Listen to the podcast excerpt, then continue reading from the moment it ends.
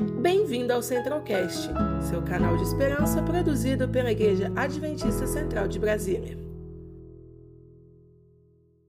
Eu já vou começar, é, não é uma mensagem formal, eu não me preparei para, uma, para um sermão formal, é, a, a despeito da, da, de ser um culto de domingo à noite, eu vou fazer aqui um bate-papo com vocês sobre esse assunto, obviamente usando a Bíblia, obviamente extraindo do texto bíblico algumas lições, mas eu queria é, abrir o coração com vocês um pouquinho mais.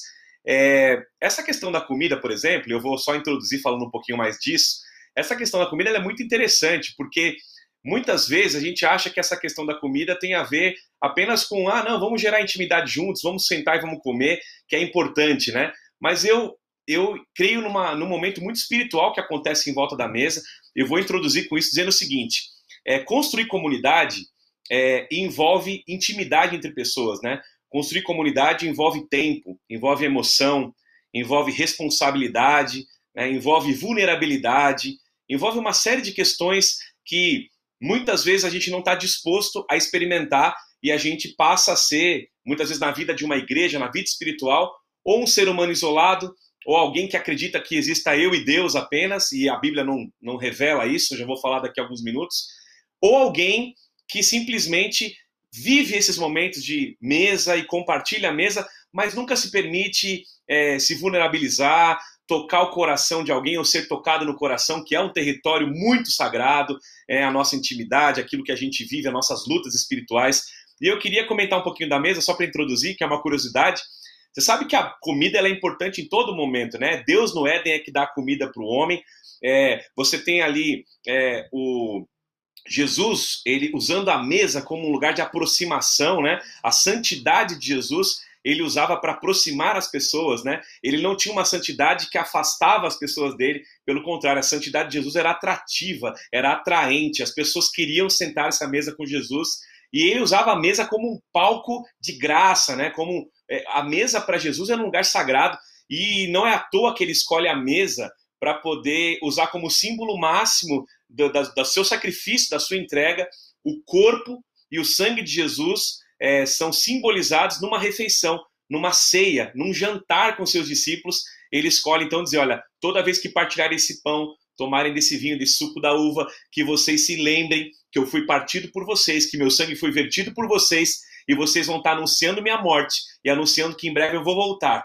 E a Bíblia tem várias figuras onde a mesa é importante. Por exemplo, no Apocalipse, quando se bate na porta, ele diz assim: Eis que estou à porta e bato, né?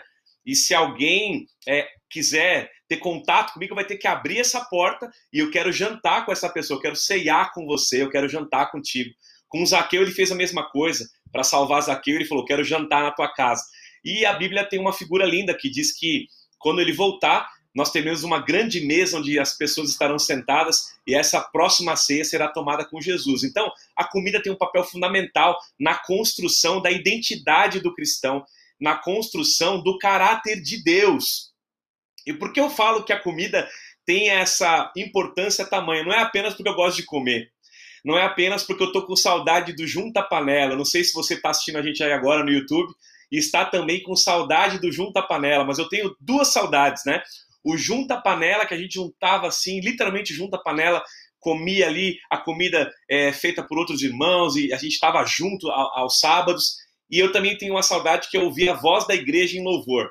Eu estava ouvindo jovens louvando, imaginando que alguns estão cantando em casa, é, mas a, a, voz da igreja, a voz da comunidade em louvor é algo que toca o meu coração. Para mim, um dos melhores sons que existe na terra é quando a voz dos pecadores redimidos eles cantam em louvor. E essa saudade é, da mesa, de ouvir as pessoas cantando, falando, ela está no nosso, no nosso DNA. Né? Por que, que eu falei que o caráter de Deus é expresso nisso? Nós fomos criados à imagem e semelhança de Deus. Então nós somos projetados de uma forma é, é, espiritual, de uma forma milagrosa, como barro misturado com sopro divino, com a vida de Deus. Nós somos criados para ter contato com Deus, nós temos racionalidade, nós temos volitude, nós temos desejos, vontades, nós temos liberdade, nós somos seres criados à imagem de Deus, nós somos seres pessoais, nós podemos crescer, mas nós temos uma dimensão também criativa, a gente pode criar, cultivar, trabalhar, mas uma mais fundamental e uma muito interessante é que nós somos criados também para nos relacionarmos, para poder conviver, para poder compartilhar. Essa dimensão relacional que a imagem de Deus traz para nós é expressa na Trindade, é expressa quando Deus resolve se manifestar como Pai, como Filho, como Espírito Santo, um grande mistério da Trindade, já traz para nós um DNA maravilhoso que é a imagem de Deus é formada também nessas relações, né? O homem e mulher que se juntam, se formam um só ser, a gente que passa a amar o irmão como Deus nos ama, e aí está expresso esse amor de Deus. Então, essa imagem de Deus expressa na Bíblia tem a ver com o nosso DNA, tem a ver com o caráter divino. Você carrega uma centelha divina, você carrega uma imagem que clama por relacionamento, que clama por comunidade, que clama por pertencimento. Talvez seja essa palavra mais forte para um ser humano. Saber que ele é amado, saber que ele pertence, saber que ele não está sozinho no mundo, saber que ele é importante para alguém. Isso está no seu DNA, a eternidade está no seu coração, e junto com a eternidade que está no seu coração, tem um desejo por pertencer e se relacionar. E Deus fazia isso com Adão e Eva. E eu falo da mesa nesse sentido tão espiritual, porque tem até um teólogo que comenta algo interessante. Ele diz assim: olha, é, a fome foi dada de maneira muito curiosa para o homem, né? Porque a gente tem fome e Deus poderia ter dado um sistema digestório para a gente que não tivesse fome. A gente poderia só comer um fruto ali, como Adão pudesse comer um fruto e nunca mais precisaria se alimentar. Mas Deus deixou uma árvore para ele comer esse fruto, mas também deixou um jardim para ele cuidar, cultivar e comer e se alimentar do jardim.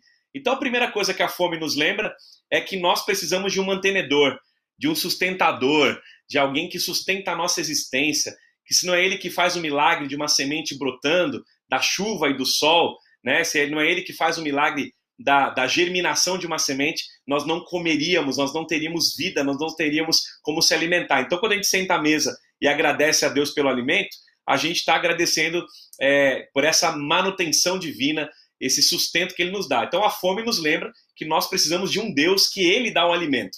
Mas ela também nos lembra de uma outra coisa, e essa aplicação que ele faz é interessante. Ele diz assim: olha, na fome, nós temos que ir para a mesa. Né? É muito ruim comer sozinho, né? Você geralmente pode malhar sozinho, estudar sozinho, caminhar sozinho, mas quem mora sozinho sabe que na hora de comer sozinho não é algo muito agradável. As pessoas geralmente que comem sozinhas, elas vão para o celular, elas não conseguem comer sozinhas e olhar para a comida. Elas sentem falta, parece que falta alguma coisa na hora da comida. Então ele diz assim: a fome também nos lembra que a gente precisa da mesa. E quando eu volto para a mesa, eu me lembro que ali eu tenho as relações.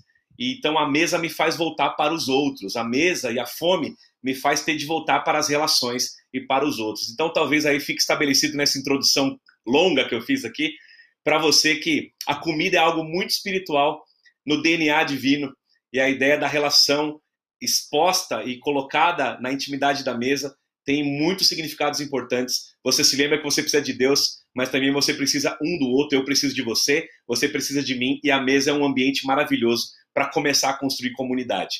Para falar um pouco desse assunto com a Bíblia aberta aqui, eu quero ler para você o Salmo 133. Então, lembrando que a gente já comentou bastante coisa sobre o DNA divino, sobre a ideia da imagem de Deus, e aqui é um salmo curtinho que até se tornou uma música aí que os jovens cantavam no JAs, né, no, no JAs mais antigos, quem frequentava a igreja sabe que é o culto para jovens. E o Salmo 133 é aquele salmo que tem três versos, eu vou tentar extrair breves lições desse salmo para como a Bíblia enxerga o viver em comunidade, o viver nessa unidade. Então Davi vai escrever assim, né? Quão bom e quão suave é que os irmãos vivem em união. Vou repetir os adjetivos, né? Quão bom e quão suave, quão agradável é que os irmãos vivam em união. É como óleo precioso sobre a cabeça é, que desce sobre a barba, a barba de Arão, e que desce a orla das suas vestes. É como orvalho de Hermon, é como aquele orvalho que desce sobre os montes de Sião, porque ali o Senhor ordena a bênção e a vida eterna. É revigorante, né? Ele fala como esse orvalho que desce de um monte, molha o outro monte e traz então vida. E é ali que o Senhor ordena a bênção e a vida para sempre. Esse salmo é curtinho, e você se lembra do hino, daquela música né, que a gente chamava é, Quão bom e quão maravilhoso é que os irmãos vivam em união. Se você frequenta alguma comunidade religiosa, se você frequenta alguma igreja, você talvez não tenha experimentado ainda o que é cantar uma canção como essa num culto religioso. Mas você que frequenta a igreja, você que é membro de igreja, já frequenta alguma comunidade, um espaço religioso e frequentava antes da pandemia com mais assiduidade, você vai notar que quando a gente cantava esse hino aconteciam duas reações, né? Muita gente gostava de abraçar e quando cantava quão bom e quão maravilhoso é, ia abraçando os irmãos, tocando no coração das pessoas ali, sentindo e sorrindo um para o outro. E outras pessoas não gostavam dessa dinâmica, elas se levantavam e saíam da igreja porque não gostavam dessas dinâmicas onde você é meio que obrigado a conviver. E nós convivemos com dois grupos na igreja. Pessoas que têm muita facilidade para se relacionar com o outro e para abrir o coração e para pertencer a uma comunidade, construir comunidade, e pessoas que têm muita dificuldade por terem sido magoadas, por, ter, é, por terem sido talvez traídas, por terem sido enganadas, por terem se vulnerabilizado para alguém e alguém expôs isso para outra pessoa, então ela não confia, é, porque elas não confiam no ser humano, porque elas é, não confiam nas pessoas, no que elas dizem, elas ficam sempre tentando encontrar um ponto de discordância, de aparente hipocrisia para dizer, tá vendo? Eu não podia ter confiado nessa pessoa. Então, nós temos esses dois grupos convivendo o tempo todo. Mas há um chamado na Bíblia e há uma bênção colocada na Bíblia para quem vive em comunidade, para quem vive essa dimensão de irmandade, de família espiritual. E Davi escreve como? Dizendo que, primeiro, é bom e é agradável viver em união com os irmãos. Então, se a Bíblia está dizendo que é bom e agradável, aquele que está um pouco mais aberto a essa experiência, ele vai provar de algo que é bom, é suave, é agradável, que aquele que está fechado ainda para esse momento, talvez vai pertencer ao auditório, mas não vai pertencer a esse momento bom e agradável que é ser parte de uma comunidade. Davi ele usa alguns símbolos aqui, eu vou tirar apenas umas lições simples aqui desse texto. Ele usa o símbolo do óleo, né? E essa é uma composição, esse salmo ele é um hino de romagem, um hino de romaria. Eles cantavam esse salmo é, basicamente quando iam para as festas, né, judaicas ali, para as festas em Jerusalém, eles iam cantando essa, essas músicas. E esse salmo era um, era um cântico para os peregrinos. E eles cantavam, então, imagine quão bom e quão suave é que os irmãos vivem em união. Eles iam cantando juntos. E o compositor escolhe, é que eu também gosto de escrever músicas, né? Então eu escolho cada palavra na música e ele escolhe aqui dizer, olha, é como óleo, né? O óleo que molha a cabeça de Arão, sacerdote, rega a sua barba e escorre na, na gola da sua veste. Por que, que ele usa esse símbolo, né? Ele usa esse símbolo porque, biblicamente, o óleo ele tem um símbolo da unção, é um óleo precioso da unção. Esse óleo, na Bíblia, tem um poder de significar, de apontar para uma realidade espiritual. Ele não tem em si um poder, é, ele não carrega em si é, a manifestação do Espírito, mas ele simboliza algo muito profundo para a comunidade. Ele está dizendo, é tão bom viver em unidade que é como se um sacerdote estivesse sendo ungido. O fato de a gente viver unido, o fato de a gente viver mais agregado, mais vulnerável, mais é, misturado, vamos colocar assim, é como se esse óleo que, que simbolizava a posse do Espírito Santo sobre a vida de alguém estivesse ungindo a vida dessa comunidade, dessa pessoa, porque ele usa o símbolo de um óleo que cai na cabeça, mas escorre na barba e molha a veste, ou seja, um óleo que transborda. O óleo também é usado para perfumar ambientes, né? Naquela época eles usavam óleo para perfumar ambientes. Também usavam óleo para curar feridas. Curiosidade, né? Aquela medicina mais rústica, é, usada para curar feridas, alguns passavam óleo nas feridas. Você tem isso em outras parábolas, em outros momentos descritos na Bíblia. Feridas curadas com óleo. Óbvio que Davi está escolhendo um simbolismo claro aqui. Eu estou só ampliando a possibilidade. Mas eu acredito que há uma bênção especial para quem vive em comunidade, segundo o texto bíblico. Não só aquele que vive em comunidade prova de algo bom e agradável, mas essa pessoa ela tem também a possibilidade de sentir um ambiente mais perfumado. Ela pode perfumar o ambiente de um lugar, e eu falo disso de uma maneira metafórica, obviamente, mas a gente sente quando há um cheiro de unidade no ar. Eu visito igrejas é, todos os finais de semana, diversas comunidades, e rodo aqui em São Paulo em várias, vários contextos diferentes, interior, um pouco mais periferia, centro de São Paulo, lugares extremamente urbanos. E a gente, quando pisa num lugar e vê uma comunidade, a gente sente um cheiro de unidade. E as pessoas querem sentir esse cheiro de unidade no ar. Né? A gente prega e fala muitas coisas, mas quando as pessoas sentem essa atmosfera de unidade, é, é como se esse óleo perfumasse o ambiente. Mas também a cura, né? Aquele que vive em comunidade, ele faz parte de uma comunidade que é terapêutica, né? Uma comunidade que tem poder de curar, de curar as feridas emocionais, de devolver a dignidade de alguém. de lembrar essa pessoa da sua identidade, de que talvez aquela pessoa que errou na vida, ela procura um espaço para pertencer, quando ela pisa nesse lugar, ela descobre que ela não é o que ela fez, que ela não está atrelada e sentenciada por um erro do passado, mas que agora o viver em comunidade é, a lembra quem ela é de verdade, que ela é amada por Deus, que ela é uma filha de Deus, um filho de Deus. E essa comunidade tem um efeito de curar nossas feridas. Quem nunca foi é, abençoado pela vida de alguém né, que caminhou junto, que pôde orar por você, que pôde interceder por você? A Bíblia fala que na adversidade a gente conhece os verdadeiros irmãos, né, os verdadeiros amigos, os irmãos brotam nessa hora da adversidade. Então, essa comunidade também tem um poder curativo. Mas mais do que todos esses símbolos, Davi escolhe falar da unção.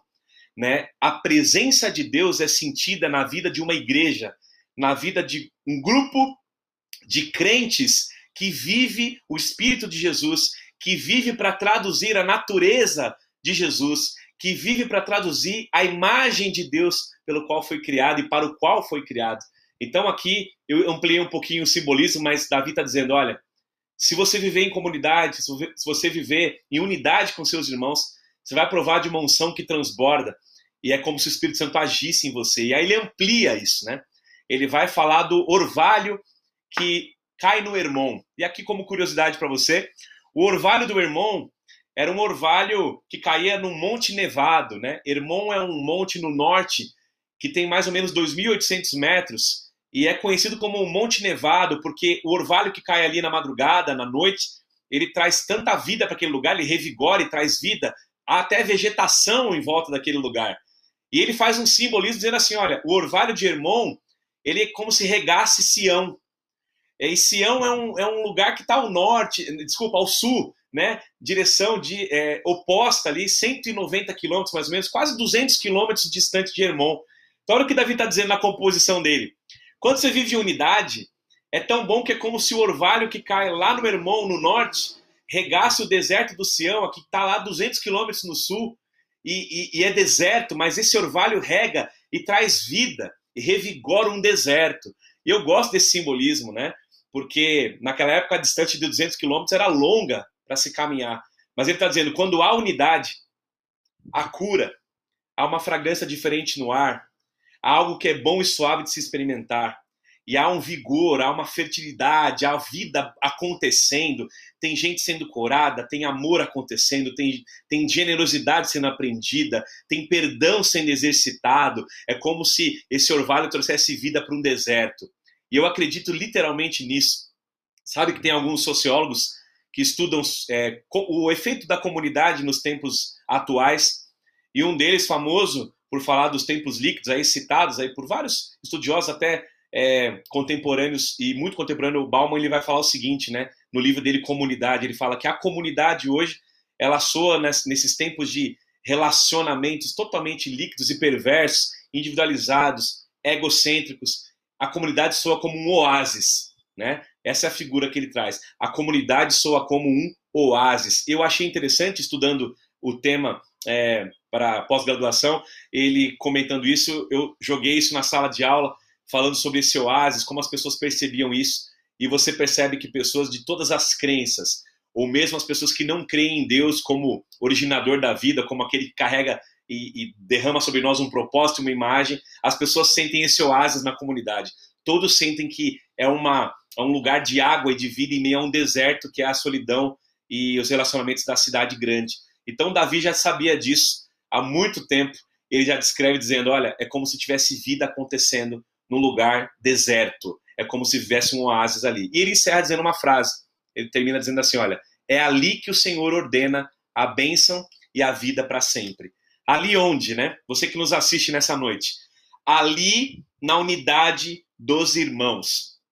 Ali quando você aprende a viver em família, é nesta relação, é nessa troca que você percebe o propósito da natureza divina em você. É nessa troca que você descobre o seu propósito. É nessa troca que você encontra um tipo de perfume, de cura, de fragrância, de revigora, né? E de, e de vida que você não descobre em outro lugar. É nesta unidade que o Senhor ordena a sua vida para sempre. E por que é que esse tema é tão importante para o tempo que a gente está vivendo? Nós vivemos um tempo de extrema polarização, nós vivemos um tempo de extrema intolerância, a despeito das falas serem todas em direção à tolerância, ao diálogo. Nós sabemos que na prática é, não tem acontecido esse diálogo.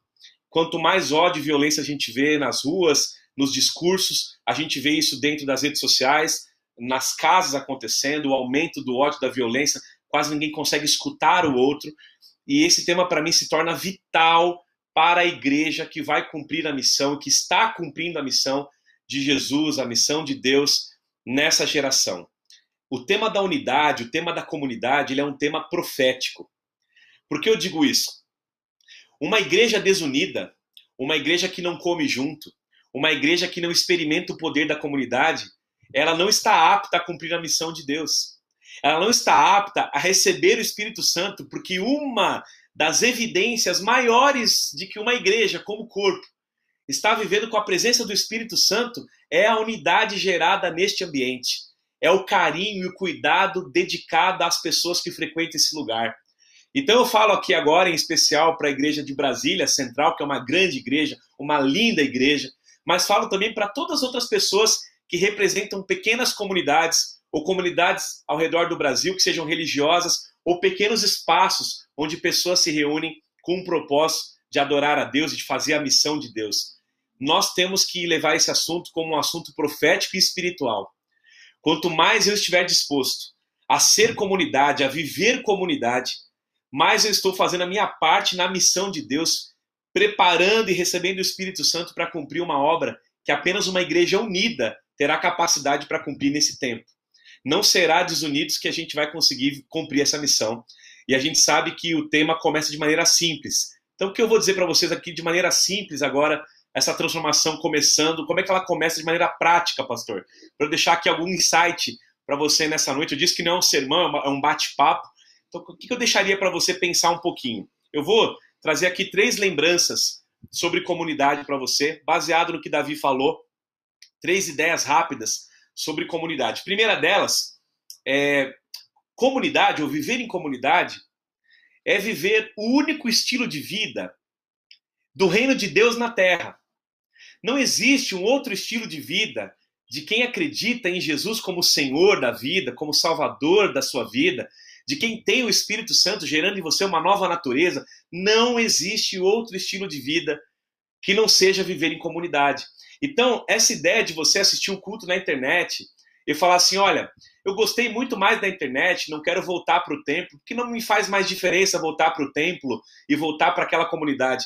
Talvez você que está sentindo isso no coração seja parte de um auditório né, de programas espirituais, onde há um consumo de símbolos espirituais, de uma experiência é, é, que seja ali cognitiva ou até sensorial, você que canta e se emociona, você que é tocado por uma história comovente, por um testemunho.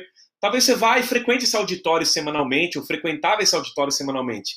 Mas eu diria a você que se você nunca participou de uma comunidade cristã e fez parte dessa irmandade, sentiu esse cuidado, esse carinho, você nunca experimentou o estilo de vida do reino de Deus na terra.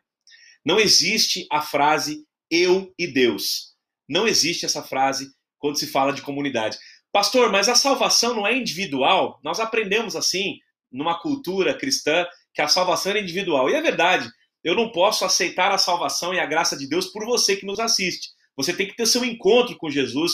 É o Espírito que vai tomar seu coração e você vai dizer: Eu creio, eu aceito e eu quero viver esta mensagem, essa verdade na minha vida. Eu quero ser salvo. É você que pede para Deus.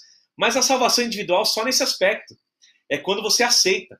Porque todo o desenvolver da salvação, toda a ética da salvação, o modo de experimentar e viver salvação como alguém que está recebendo um presente, ela é uma dimensão comunitária. É na comunidade que você aprende a perdoar. É na comunidade que você aprende a exercitar os frutos do Espírito.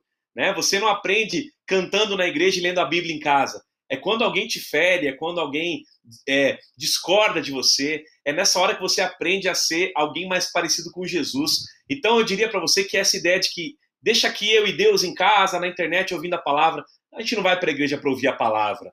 A gente vai para a igreja para poder se encontrar com a comunidade, ser tomado pela palavra de Deus, juntos em comunidade, e sairmos para servir o mundo como corpo de Cristo. A gente vai para a igreja não para consumir um produto espiritual feito com muito carinho, muita beleza, muita estética. A gente vai para a igreja para poder cruzar os caminhos, poder cuidar um do outro, poder partilhar esse amor entre os irmãos, a dimensão do amor que diz assim: olha, amem a Deus acima de tudo, mas amem aos outros como eu vos amei. E esse mandamento é um só. Novo mandamento vos dou. Ele é inseparável. Né? Jesus não falou, te dou mais dois mandamentos. Não, ele falou, um mandamento novo eu te dou. Amem a Deus e amem os outros. Então, estar em comunidade, para além de obedecer a Deus, é traduzir a lei que está no seu coração, é deixar florescer de dentro de você a imagem de Deus e você está sentindo algo e vivendo algo que talvez aquele que nunca experimentou comunidade não vai entender, porque talvez até hoje foi ao auditório, sentou-se ali é, e não quis se envolver na vida dos irmãos. Eu comento com algumas pessoas que algumas pessoas vão à igreja em paralelo, né? O que é ir à igreja em paralelo, pastor? Ir à igreja em paralelo é quando eu entro na igreja central de Brasília, vou dar um exemplo para quem está aqui assistindo a gente, frequenta esse templo, e eu oro a Deus dizendo assim: Senhor, obrigado pela vida, pela saúde, obrigado pelo por ter cuidado do meu filho, da minha carreira, e eu peço, Deus, abre uma porta para mim, cuida da minha família, cuida da minha esposa, cuida do meu esposo, Senhor, mostra caminhos para minha vida, para minha empresa, para os meus sonhos. Você vai ali falando com Deus como se né, se estivesse mandando assim um recado em paralelo para Deus e adorando em paralelo. E o outro irmão que está do lado, a irmã querida que está do lado, ela está falando a mesma coisa, Senhor, cuida de mim, né? Toca meu coração, me muda, Senhor, abençoa o meu filho, meu marido, minha jornada, meus sonhos, minhas expectativas. E eu falo que isso é andar em paralelo, porque a impressão que dá, se cabe mil pessoas num lugar, é que tem mil indivíduos falando com uma mentalidade individual com Deus. Isso não é comunidade, né? A comunidade é quando as histórias se cruzam, é quando há intersecção, é quando eu sei que quando eu estou orando aqui, na verdade eu estou falando com Deus, e quando eu estou falando com Deus, eu estou me pedindo para olhar para o lado, porque do lado e ao lado tem pessoas clamando por coisas pelas quais eu posso ser a resposta da oração delas, pelas quais eu sei que eu preciso e quero no meu coração, mas eu sei que Deus quer me usar também para ser resposta da oração de tantas outras pessoas da minha comunidade, nem só de pessoas que não conhecem a comunidade, mas de pessoas que vivem com você. Por isso, eu diria a você que igreja ou comunidade não é um ajuntamento de indivíduos, né? Comunidade é uma família. A gente aprende a viver em família. Não é fácil, não é fácil viver em família, mas é muito mais fácil ser auditório, na verdade, né? É muito mais fácil sentar no auditório, consumir e ir embora. Mas dar esse passo, eu destacaria aqui duas palavras para vocês, né? Todos os nossos esforços eles são anti-relacionamento. Né? A gente vive né, para não ter tempo para as pessoas. A gente tem tempo para a gente e para os nossos, mas nunca para os outros. Então, a ideia de duas palavras que tem tocado meu coração para construir comunidade é tempo e emoção. Com tempo e emoção eu construo comunidade. Por quê, pastor? Porque sem tempo com as pessoas, sem dedicar uma hora para receber alguém, para falar com alguém no YouTube, no, desculpe, no, no, no Zoom, no, no, no, eu ia citar o nome do WhatsApp ali, para falar com alguém no, no FaceTime, para falar com alguém no telefone, para falar com alguém via mensagem, sem dedicar tempo, eu não construo relação. Mas por que, que eu coloco a palavra emoção ao lado do tempo? É porque às vezes eu gasto tempo com as pessoas, mas eu nunca me torno vulnerável, eu nunca troco emoções, eu nunca me permito, eu nunca me abro, eu nunca deixo que as pessoas se abram comigo, eu não quero ter tempo para isso, eu não tenho paciência para isso. Então, eu posso, mas eu não, não vou deixar minhas emoções se misturarem com essa pessoa, porque talvez eu, eu vá estar entrando num terreno que eu não saiba lidar. Pois é, mas sem tempo e sem emoção não se constrói comunidade. Por isso eu digo, você que vai voltar para o convívio de uma igreja, você que está voltando agora para o convívio de uma igreja, quando você voltar, que você viva e dedique mais tempo e emoção para as pessoas ao seu lado. Não viva uma vida em paralelo dentro da comunidade. Que você volte a ter tempo e emoção com as pessoas isso vai ajudar você a construir o estilo de vida do reino de Deus na terra. Porque dentro de um templo, a gente não tem tempo de gastar tempo com as pessoas e trocar emoção com as pessoas. A gente adora a Deus, ouve a palavra, oferta, a gente ouve testemunhos, a gente se emociona e toma decisões. A gente não tem tempo de gerar relacionamento e comunidade. Então, para além do templo, gaste tempo com as pessoas e a mesa é um lugar maravilhoso para as emoções florescerem ali na intimidade. Eu vou correr, eu tenho tá, pouquinhos minutos aqui e eu vou falar de mais duas coisinhas. A primeira delas, eu já falei, viver em comunidade é o único estilo de vida, então O pão é nosso, o pai é nosso, as dívidas são nossas, o pão não é só seu, a dívida não é só sua, né? O pai não é só seu. Então essa ideia está em toda a Bíblia. Não se iluda que é possível ver igreja sem fazer parte de uma comunidade. Não seja auditório. Segunda realidade, eu vou ser breve. É, eu coloquei aqui, ó, a comunidade, ou viver em comunidade, é ser literalmente o corpo de Jesus na Terra.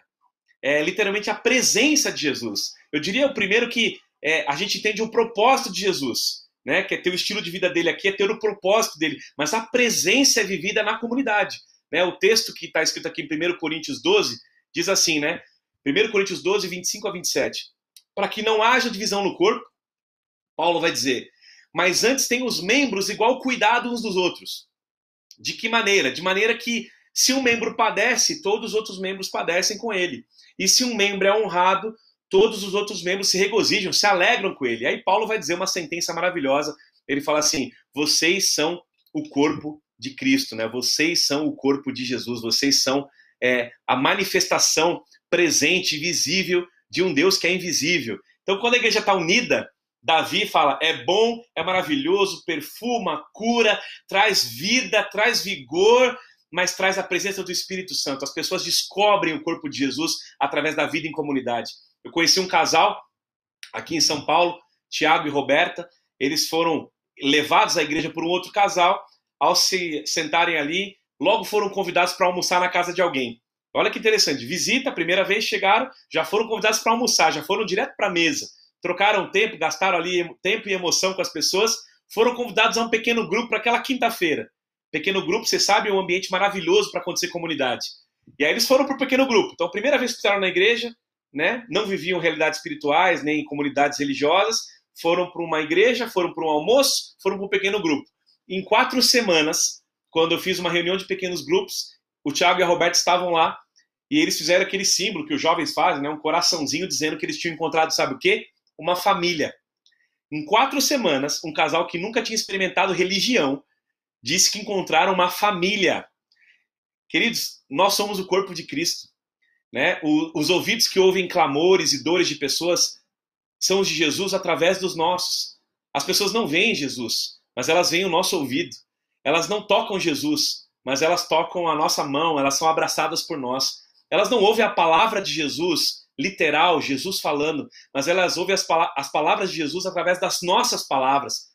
Isso tem a ver com essa dimensão de presença de Jesus aqui sendo o corpo de Jesus. E tem a ver também com cuidado. Eu vou ter que ser mais breve aqui, que eu sei que meu tempo já estourou. É, um cuidado com os membros que padecem. Cuidado com aqueles membros que frequentam as comunidades da nossa vida e eles erram e são expostos. E a gente, quando um dedo nosso machuca, né?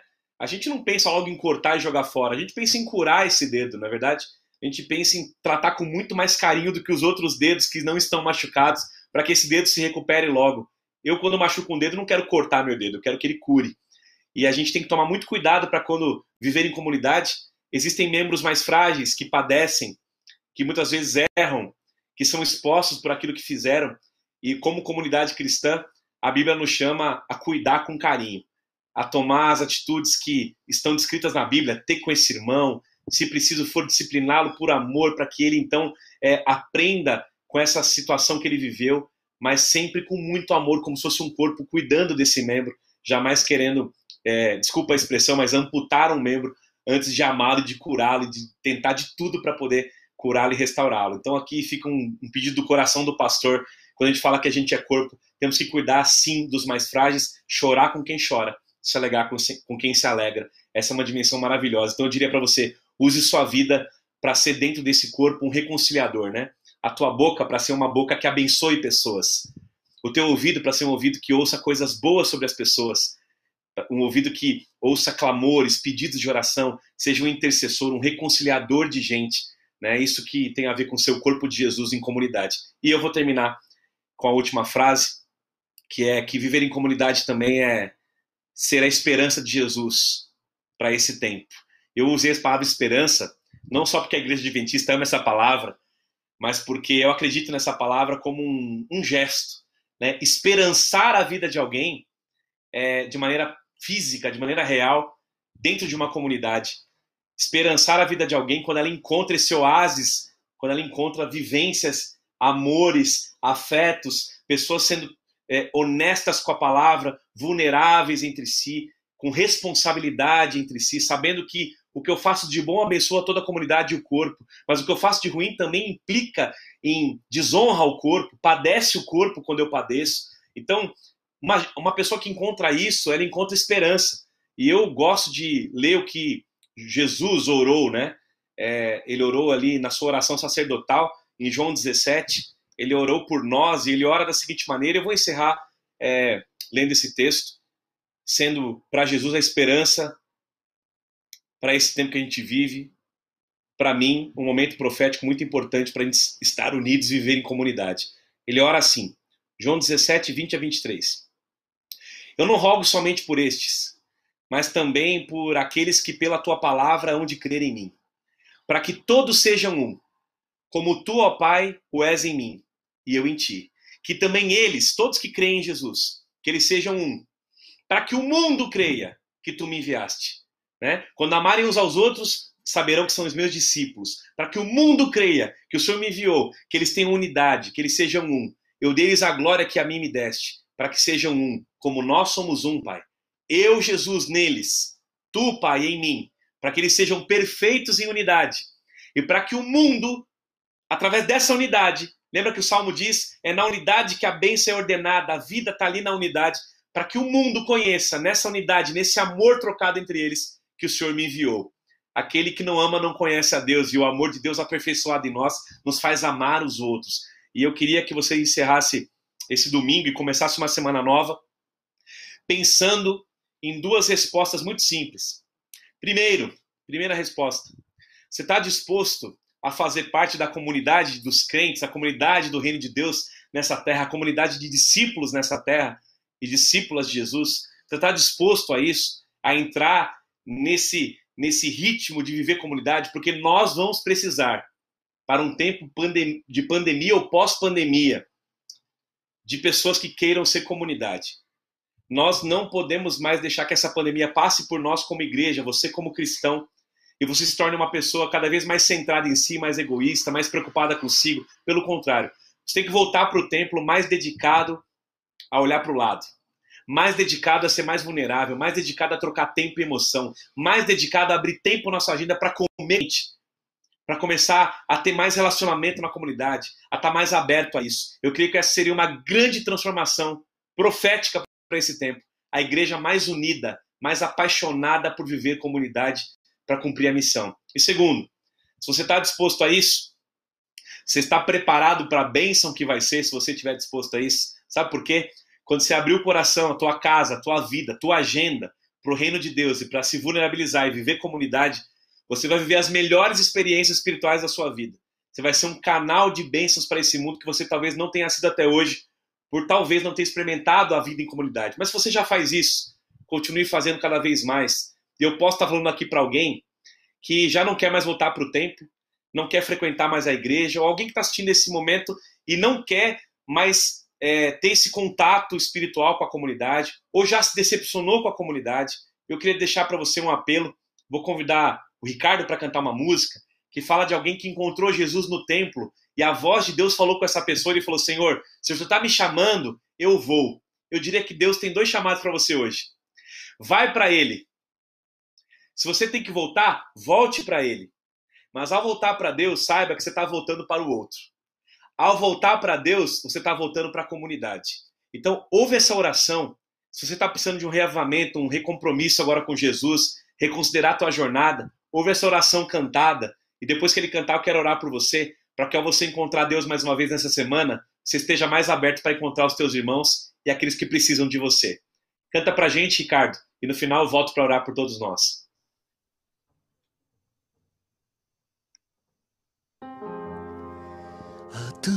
Tempo eu ando triste, vivendo a vida por viver. Mas hoje vinha este templo,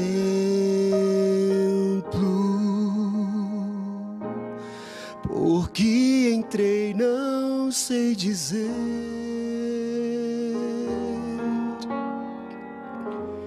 Sentei num canto ali no fundo.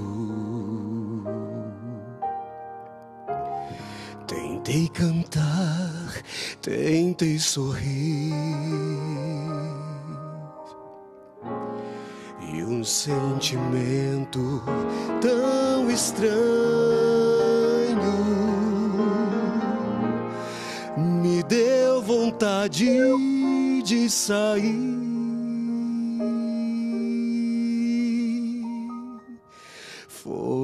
Quando tudo então mudou. Senti a voz de Deus no ar. Senti suas mãos em minhas mãos. Senti vontade chorar. E agora Jesus me chama, eu não consigo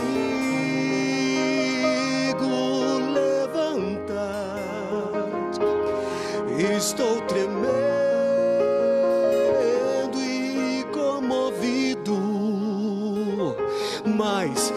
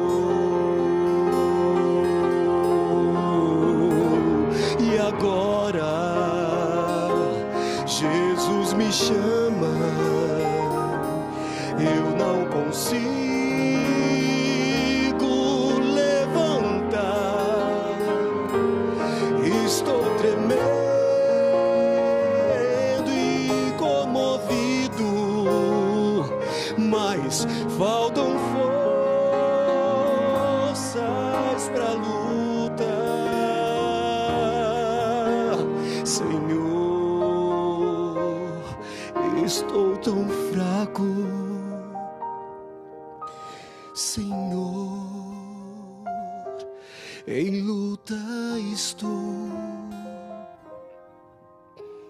Senhor. Não tenho forças,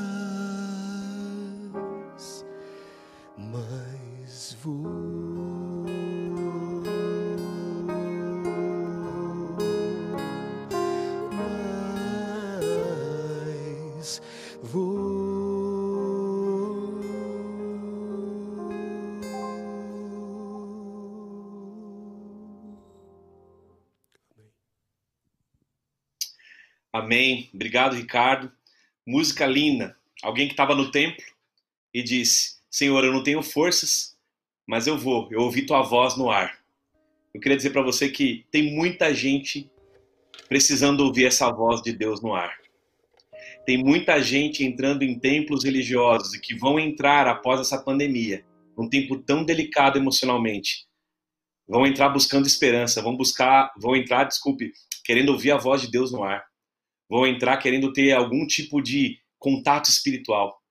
E sabe quem essa pessoa vai encontrar? Você. Você. É você que ela vai encontrar lá. Não é apenas a palavra do pastor. É você que sorri, é você que senta ao lado, é você que partilha a Bíblia, é você que convida para almoçar na sua casa, é você que, muito sensível pelo Espírito Santo e cheio do Espírito Santo, que promove unidade, você pega o telefone dessa pessoa e fala: é a primeira vez, deixa eu orar contigo, vou te ligar essa semana, te mandar uma mensagem. É esse tipo de atitude invisível, que não aparece em nenhum tipo de relatório, a gente não tira foto disso. É esse tipo de sentimento, de postura, de motivação que constrói comunidade.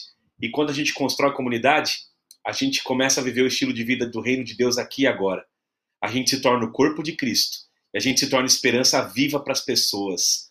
Jesus passa a ser mais real e visível na vida daqueles que encontram uma comunidade que faz pequenas mudanças de amor na vida. Que Deus te dê um coração generoso, que Ele te dê um coração sensível, que Ele te dê o Espírito Santo, porque se Ele te der o Espírito Santo, se você estiver disposto a pedir, Senhor, me dá esse coração, me dá esse Espírito, Ele certamente vai promover em você alguém mais sensível e mais disposto a viver essa família espiritual nesse tempo tão necessário.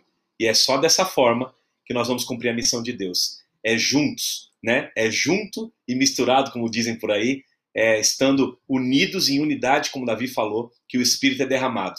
É nessa unidade e é apenas na comunidade que Deus derrama a sua vida para sempre. Que você seja comunidade, faça parte de uma comunidade, procure uma comunidade e seja a mudança na sua comunidade. Deus abençoe você, quero orar pela sua vida. Pai, obrigado por esse tempo que a gente passou juntos aqui que esse tema, Senhor, tão importante, tão vital para a tua palavra, para a vida do cristão, para a vida de quem quer encontrar uma experiência contigo, que ele possa ser realidade em nós através de nós, Senhor. Que esse momento que vivemos no Brasil e no mundo nos transforme em pessoas mais parecidas contigo, que nós possamos viver mais comunidade, estarmos mais ligados uns aos outros e que ao vivermos assim, teu espírito seja derramado sempre em nós, nessa família espiritual espalhada pelo mundo, no teu corpo espalhado por toda essa terra, para que a gente possa literalmente pregar o teu evangelho com poder, com autoridade, com ousadia e com autenticidade, porque vivemos na comunidade aquilo que pregamos, Senhor. Nos dá esse privilégio de sermos agentes de transformação na nossa comunidade, que a começar por mim, pelo próximo almoço, pela próxima refeição, pelo próximo contato, pela próxima mensagem para um amigo da igreja afastado, distante, que está pensando talvez em não retornar, que pequenos gestos como esse possam transformar nossa vida e a vida das comunidades que nos assistem. Em nome de Jesus. Amém, Senhor. Conheça também nossos outros podcasts, Centralcast Jovens Brasília e Centralcast Missões. Que Deus te abençoe.